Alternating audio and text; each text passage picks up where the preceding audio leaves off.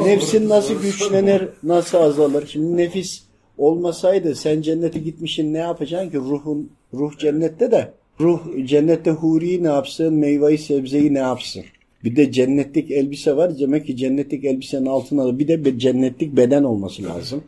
Oradaki meyvelerden yiyeceksin ya. Yenilen gıda her zaman bedene gider. Ama buradaki bedenle karşılaştırmayın. Cennet dünyasının bedeninden bedenlendiğinizi düşünün. Ama orada nefis de lazım ama nefis de cehenneme de gider, cezasını çeker vesaire. Ruh da gider gibi. Bütün bunlar hatta orada sıfırlanır, yenilenir ya da cennete en güzel halde girilir. Cennete kötü bir şey giremez gibi. Cehennemden çıkıp cennete giderken üstünde isi vardır, sıkıntısı vardır falan filan. Neyse. Nefsin oluş sebebiyle vücut halinden konuları anlattığımızda bunu dinlediğinde nefsiyle ilgili nasıl tedavi talep ederiz diyene kadar bütün bunu bunun içinden bulabilirsin. Bu bir. İkincisi ruh var. Vücutta üç tür ya yani bir beden var hem ruh hem de nefis birlikte yaşıyorlar. Bunları da orada anlattık. Şimdi bedende diyelim ki manevi ameliyat yapılıyor değil mi? Talep ediyorsun. Ruha da talep ediyorsun. Nefise de talep ediyorsun.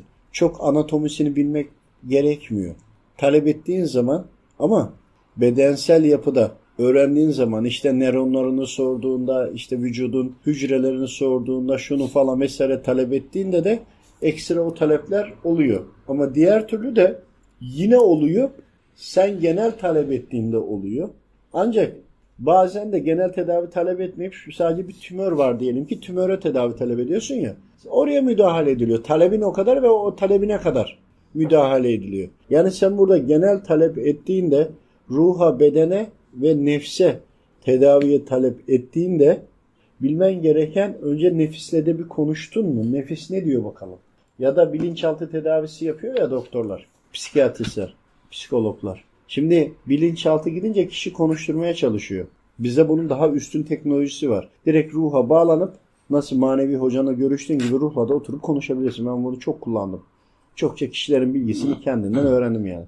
Hani çok oraya buraya gitmeye gerek yok. Ruha sorsan zaten ruh sana söylüyor.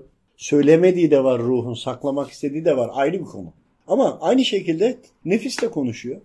Ama nefis sana sırrını anlatmak istemez. Şeytana bağlıysa açık vermek istemez. Sen de bununla ilgili düşüneceksin, talep edeceksin. İşin özü şu. Asıl demek istediğim şu. Manevi hocanız var ya, manevi hocanızla istişare ettiğinizde ne yapmanızın gerektiğini zaten size söyleyecekler. Biz nereden biliyorduk? E, manevi hocama sorduğum için onun direktifleri doğrultusunda talep ettim. Anlatabildim mi? Çünkü neden? Şimdi tek bir tip tedaviyi söylemiş olursam tek bir kalıpla gideceksiniz. Ama Kişiler farklı, kişilerin nefisleri farklı, imtihanları farklı, yaşadıkları farklı, musallat olma, hastalanma sebepleri farklı, kan grupları farklı, burçları farklı, yaşayış şekilleri farklı, aile imanlı, imansız, anne baba İslam'ı ne kadar yaşadı, yaşamadı, soydan gelen ne var ne yok. Hepsi bunlar farklı farklı. Yani her tedavi kişiye özel, her tedavi nefse özel, her tedavi ruha özel olmalı. Şimdi ana asıl konu ve kendimde uyguladığımı bahsediyorum. Şimdi ruha niye uyguluyoruz? Ruha bakıyoruz. Ruhlar sözleşmesinde nereye çıta koymuş? Çıtası çok yüksekse bu sefer ona göre tedavi olmalı ama çıta daha düşükse eğer onu yani ulaşabileceği bir noktadaysa o andaki yaşantısına göre ona göre bahsediliyor. Anladın mı demek istediğimi? Şimdi nefisle ruhla sen konuştuğunda zaten onların söylediğiyle o kişiyi bir de analiz ettiğinizde o kişiye özel tedavi şekli çıkıyor. Şimdi şöyle düşün bir geriye doğru git. Şimdi bazı tedavilerde şöyle oluyor. Diyoruz ki işte kişi tövbe etsin, helalliklerini yapsın, bunu bunu yapsın ondan sonra gelsin diyoruz değil mi? Bir yılda bir keresinde bir hastaya bakılmadı şaşırdım. Sonra baya bir zaman geçti bir kişiye daha bakılmadı. Sonra bir hesapladım bir yılda sadece iki kişiye bakılmamış. İki kişi. Ve o anda iş yerindeyim. Makineler çalışıyor. Sabah 8, akşam 12, 11, 10 gece bir fiil bakıyorum. Bir gelen elinde 20 tane 30 tane kişiyi listelemiş geliyor. Aynı anda telefon önünde telefonla konuşuyorum. Aynı anda WhatsApp vardı o zaman. WhatsApp'tan yazıyorum ayrısına bakıyorum. Aynı zamanda orada oturana bakıyorum. Anladın mı? Aynı zamanda mesaj yazanlar mesajı onu o kadar talep ediyorum. Aynı anda 5-10 kişiye bakıyorum. Yani bir saat geçtiği zaman Orada olan bir kişi belki iki kişi ama aynı zamanda da 7-8 tane dışarıda bakıyordum. Bu halde olduğu halde. Ama neden öyle oldu? Şimdi kimseye anlatmadığım için bir sorumluluk almak zorunda değilim. Şimdi anlatınca bir sorumluluk var. Şimdi öyle olunca bakıyoruz direkt talep ediyoruz. Talep ettiğimiz zaman müdahale eğer ilerlemezse neden diyoruz? İşte şu şundan dolayı ilerlemiyor. O kişiye yanımdaysa onunla konuşuyorum. İşte şu şu özellik olabilir, bu olabilir. Atıyorum. Diyelim ki zina var. İşte zina olabilir. Bak gözle bakmak da zinadır. Birini arzulamak da zinadır de. Demiyorum sen böyle böyle yaptın diye. O kişi zaten anlıyor ne demek istediğimi. Tövbe etmen gerekiyor gibi. Ya da gıybet olabilir. Bak bu böyledir değil. Olabilir diyorum. Olduğunu biliyorum ama öyle diyorum. Şimdi böyle bir durum var. Kişiler açığa çıkartmak istemez. Günahını kesin diyemezsin. Kesin olmasına rağmen diyemiyorsun. Bir arada bir edep çizgisi var ya hani gibi. Yani kişileri düşünmeye sevk ediyorum. Düşünürken de gayri ihtiyari hasta ya problemde var ya gayri ihtiyari o içinden pişmanlığını dile getiriyor. O anda o konuşurken öyle onu da düşünürken falan o arada bir an pişman oldu ya bir anlık pişmanlığından talep alarak pişman oldu ya girip müdahale ediliyor. Ama kişi belki kalıyor bir saat, bir buçuk saat.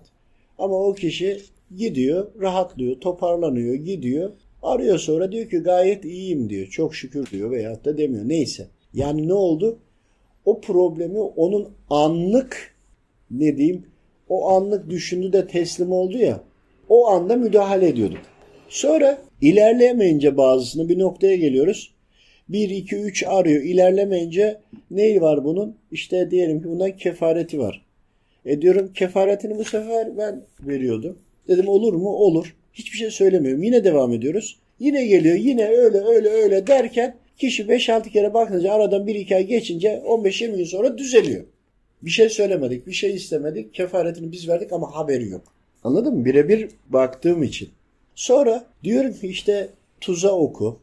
Çünkü mezzelin ve bezzelin oku diyorum. Şimdi mezzelin ve bezzelin berhetiyeden, berhetiyede işte e, havas ilminde cinleri kullanma falan var. Ama berhetiyenin sadece ve sadece mezzelin ve bezzelin yani ruhta ve bedende temizlik anlamına geliyor diyelim. Bunu kullanın diyoruz. Bazıları itiraz ediyor. Biz diyor berhetiyeden kullanamayız falan diyor. Diyorum ki berhetiyenin tamamı değil. Onu demiyorum. Onun içinden sadece müsaade edilen bu. Bunu kullanınca bu sefer temizlik olarak devam ediyor ya. Ruha bedene bu sefer temizlik geliyor. Bir taraftan da kişilere işte tuza okuyun, suya okuyun bunu kullanın. Mesela onu okuyorlar. O tuzu da yemeklerde kullanıyorlar. Bunu sürekli aldıklarında vücutlarındaki hastalıklarda, sertleşen yerlerde, damarlarda, mikroplarda vesaire, iltihaplarda, yaralarda yumuşama oluyor. Bir taraftan da bunu okudukça içinde ifrit varsa ifrit yavaş yavaş bunalıyor, darlanıyor, sıkışıyor tamam mı? İşte ne bileyim gül yağı sürün, sirke kullanın gibi bunları da söylüyoruz. İyice köşeye sıkıştırıyoruz falan. Birkaç ay içerisinde Allah'ın izniyle kurtuluyor. Ama mesela tuza okuduğunda kişi bunu kullandığında uyarıyoruz. Diyoruz ki bakın üzerine musallat olan bu yemekten yerse rahatsız olur. Yemeğin tadı kötü gelir. Ama size de kötü gelir. Bir süre sonra yemek çok tatlı gelmeye başlar. Aynı anda biri kötü biri de çok lezzetli diyebilir yemeğe. Üzerinde olan ya da olmayan. Şimdi bunları niye anlatıyorum? Sonra tuzu kullandığında ilk geceden itibaren bağırsaklarında boşalma var. Öyle ishal öyle ishal olmuş ki 15 gün tuvalette olan insan biliyorum. Çıkamadı o kadar ağır hastaydı.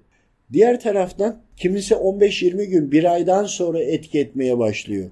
Çok sertleşmiş olanlar gibi. E diğer taraftan diyorum ki yavaş yavaş işte her güne sadaka ver. Paran yoksa selam ver sadaka niyetine gibi. Bir takım farklı şeylere yönlendiriyorum. Diyorum ki işte öbürüne her sabah sabah namazını kıl. Mutlaka. Sabah namazından sonra tedavi talep edeceğim ve tedavide talep ediyoruz gibi.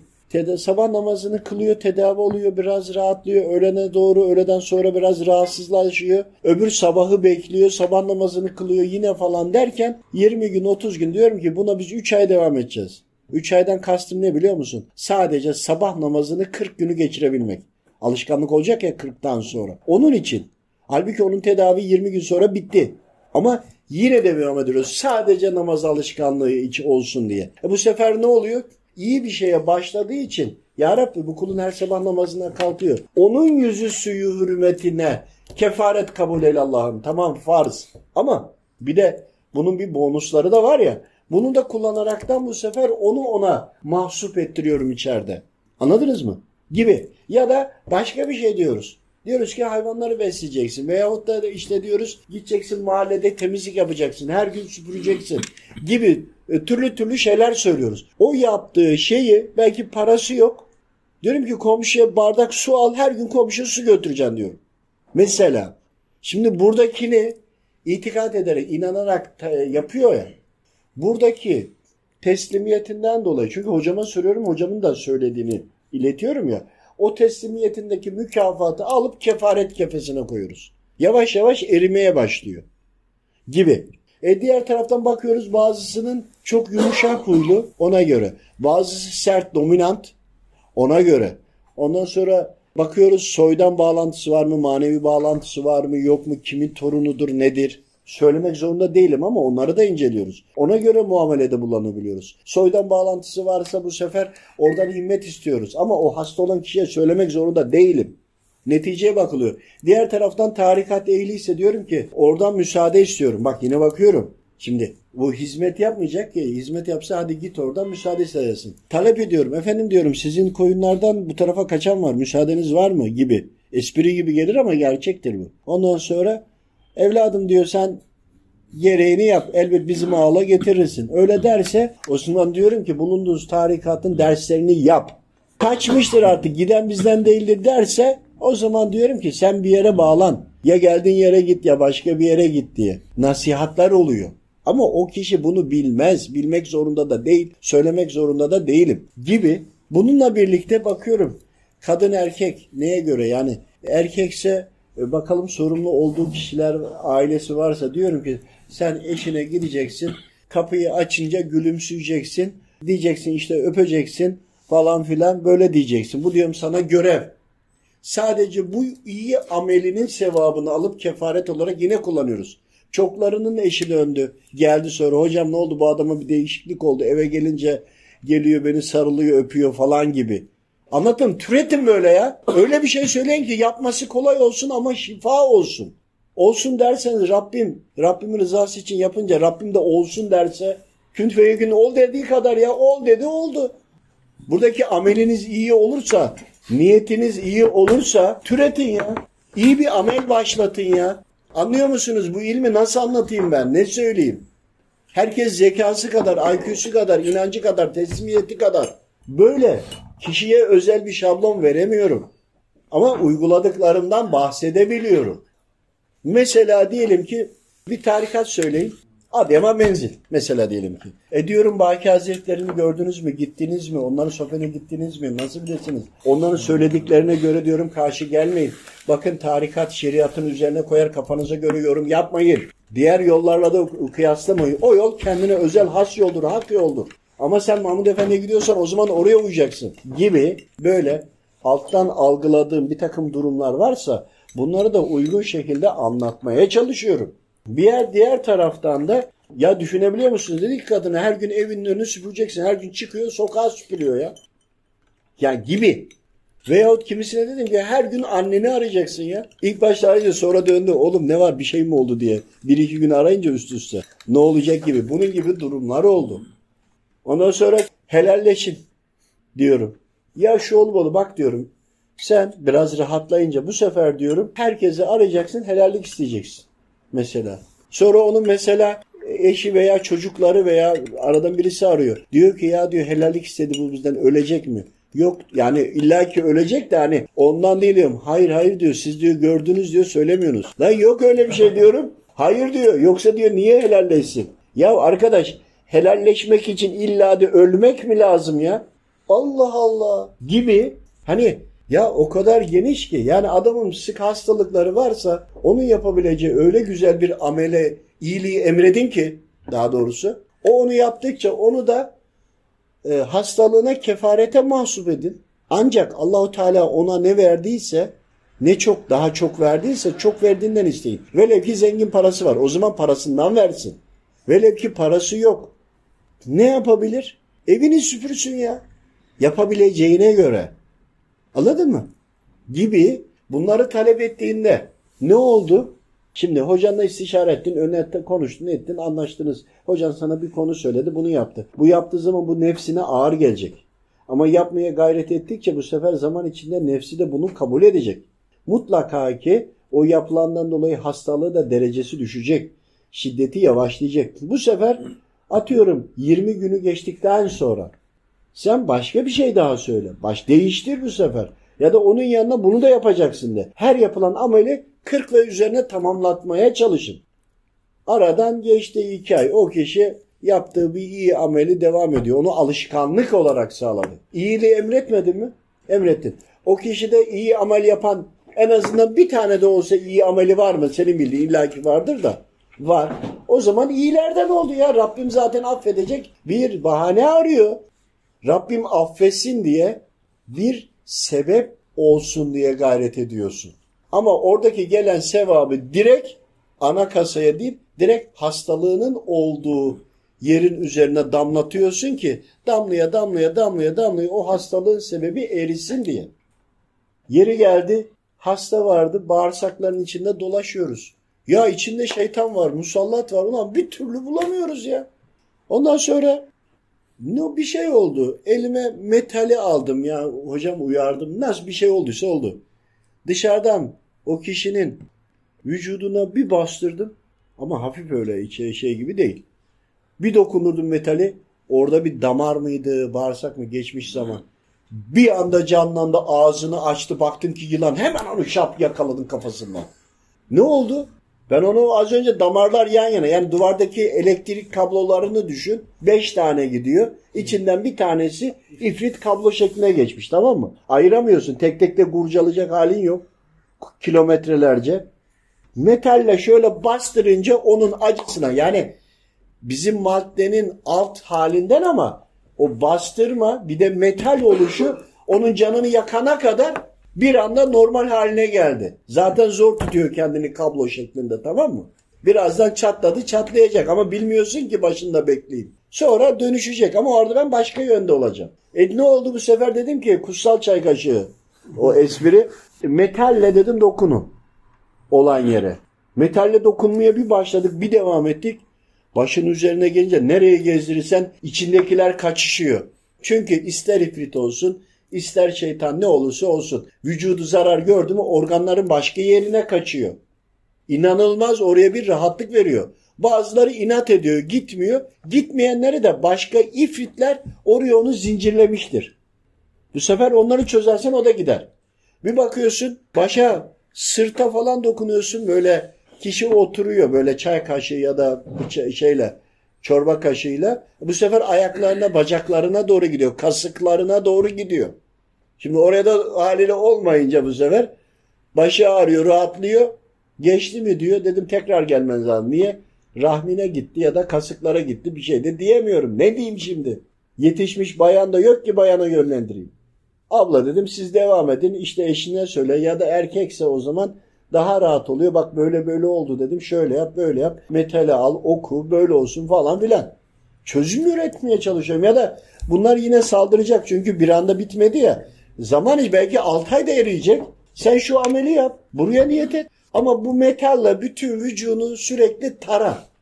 Tarıya tarıya tarıya tarıya rahatsız ede ede ede ede ede zamanla kurtuluyor. Al sana teknik bir yapı.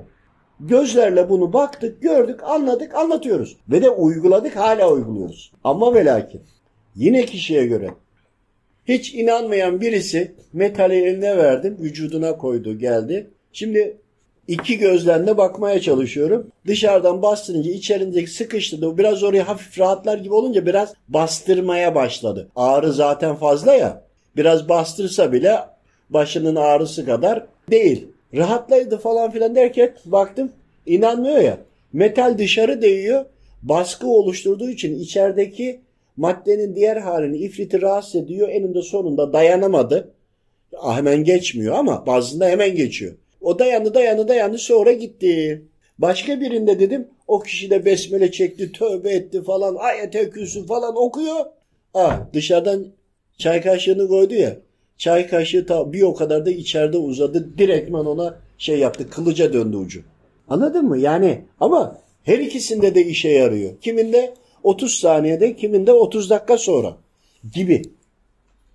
E diğer taraftan bakıyorsun kişi darlanıyor, nefes alamıyor, bunalıyor falan ya. Bunların tamamında ruhu ufalmıştır net. Nefis yükselmiştir net. E ne olacak? Ruhu bağlanmış mı değil mi? Ne ne bağladılar? Zina ile mi bağladılar? iftira ile mi bağladılar? Ne oldu? Bir sürü sebebi var. Çünkü nefis yukarı çıkarsa ruh aşağı iner. Ruh yukarı çıkarsa mutlaka nefis aşağı inmesi lazım. Onların sebeplerini öğrenerek de bu sefer vücudunda nefis varsa bu sefer okuyarak metal kullanaraktan mümkünse de gümüş kullanarak bunlara müdahale ettiğinizde bu sefer inanılmaz şekilde nefis de rahatsız oluyor. Çünkü nefis şeytani.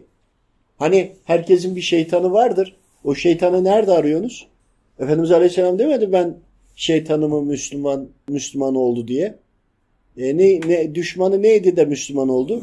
Nefsim e, mertebeleri mutmain oldu diyelim ki. Dördüncü masaba çıktı Müslüman oldu. E dörde çıkmadan Müslüman olmuyor ki. Üçte Müslüman değil ki. Şey mümin değil ki pardon. Yani Müslüman dörtten sonra mümin oldu.